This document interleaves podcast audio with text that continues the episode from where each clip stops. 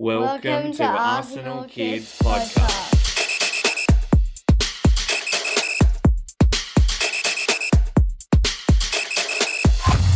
Hello there, welcome to Arsenal Kids Podcast. My name is Ben and I am joined by my amazing co host, Madi. Hello, listeners, and welcome to episode number 58. It is great to have you join us for this episode. And Madi, what are we talking about on Arsenal Kids Podcast this time?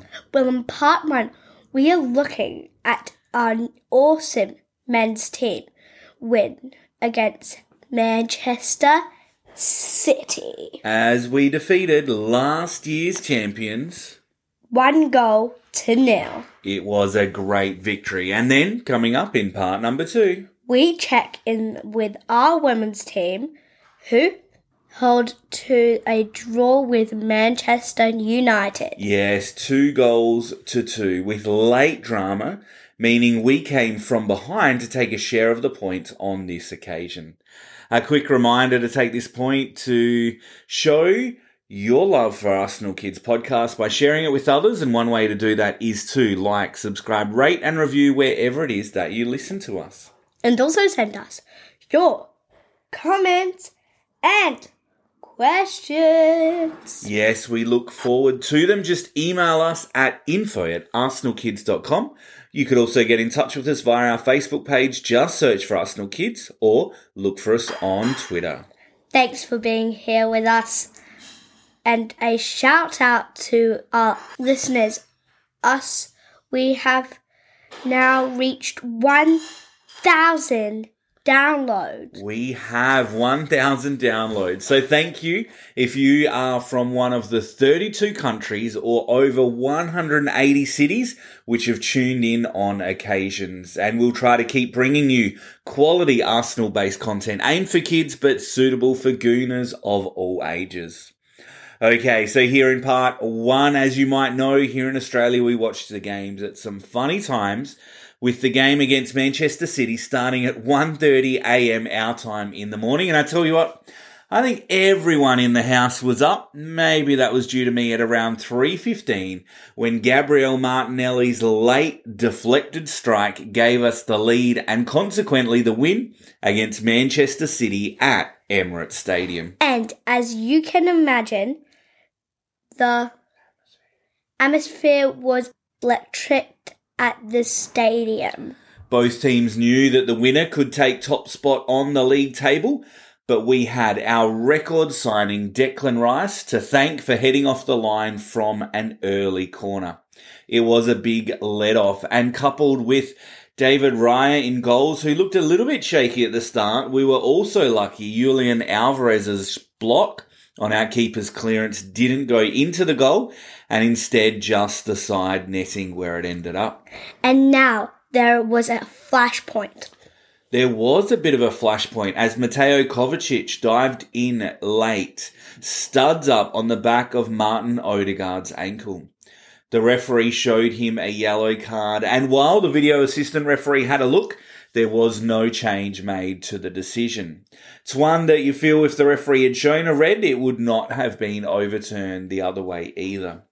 Not many minutes later, he then fouled Declan Rice with a late lunge, but this time the referee kept his cards in the pocket, meaning the teams remained 11 on 11. And the sides went into a, the tunnel at half time with the score remaining level. As the second half began, Martinelli was introduced for Trossard, who was withdrawn, and it was a welcome return for the Brazilian who had missed the last five games due to injury. It's also worth noting that Bukayo Saka was left out of his first Premier League matchday squad for 87 games. Chances were scarce to come to both sides. And as we entered the final 15 minutes, Arteta made a triple change, bringing on Kai Havertz, Takahiro Tomiyasu, and Thomas Partey. And on 86 minutes, it was actually all four of the substitutes who combined for the goal to give us the lead. A long pass from Partey was nodded down by Tomiyasu into the path of Havertz just inside the area. He in turn laid it off for Martinelli, and the Brazilian's first time shot was on target but completely wrong footed their keeper Ederson when it smashed off Nathan Ake's face and into the back of the net. As you can imagine, the Emirates erupted. We ha- now have had a lead to see out for the final few minutes. And we manage those final few minutes well without cause for alarm. And it extends our unbeaten start in the Premier League to eight games.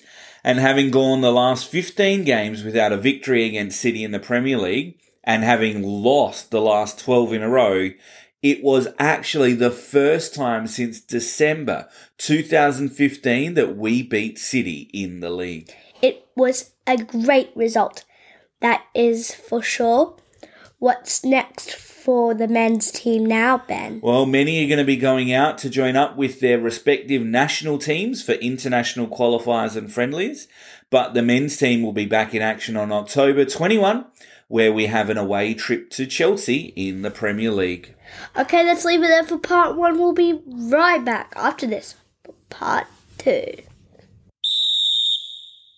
Welcome back. And in part two, we're going to turn our attention now to our women's team who gave us some late drama at Leigh Sports Village as we came back from behind to seal, I think, a well earned point against Manchester United. The coach made six changes, starting 11 from the last game. It included bringing in Sabrina D'Angelo into goal and having both Stina Blackstenius and Alessia Russo in the starting lineup. The latter received boos from the home support as she faced her old club. We knew that a bright start would be vital playing away from home and we delivered by opening the scoring with a fantastic goal on the counter.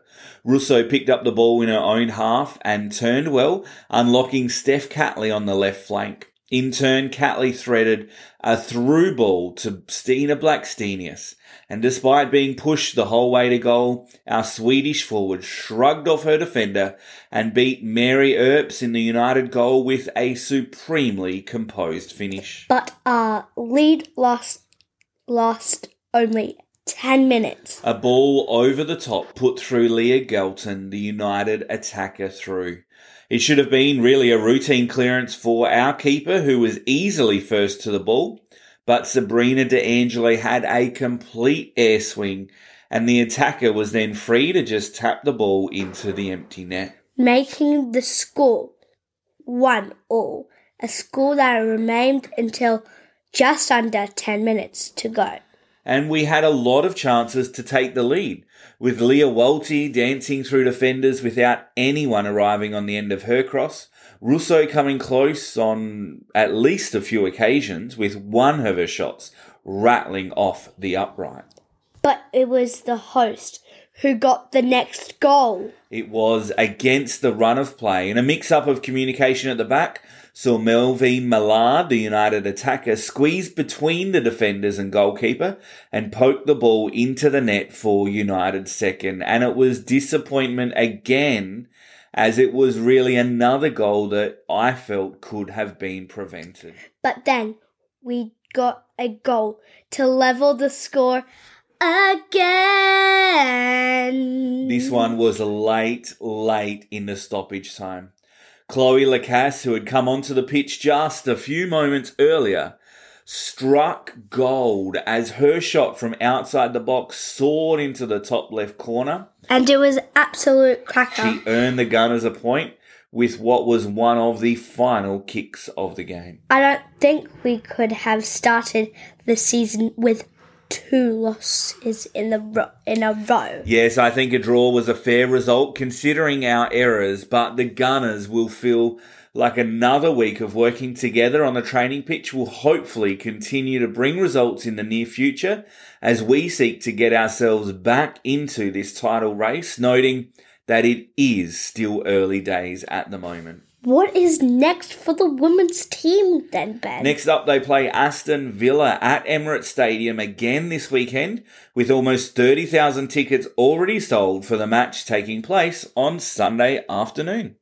That okay, that's all for this time. Thanks again for joining us at Arsenal Kids Podcast. Like we said, it would mean a lot to us if you would please like and subscribe, rate and review wherever you listen to us. And no matter where you listen to us, we would love to hear from you and for you to share the podcast with other Arsenal kids. we hope to join you back on the pitch again soon. Okay, bye for now. Goodbye.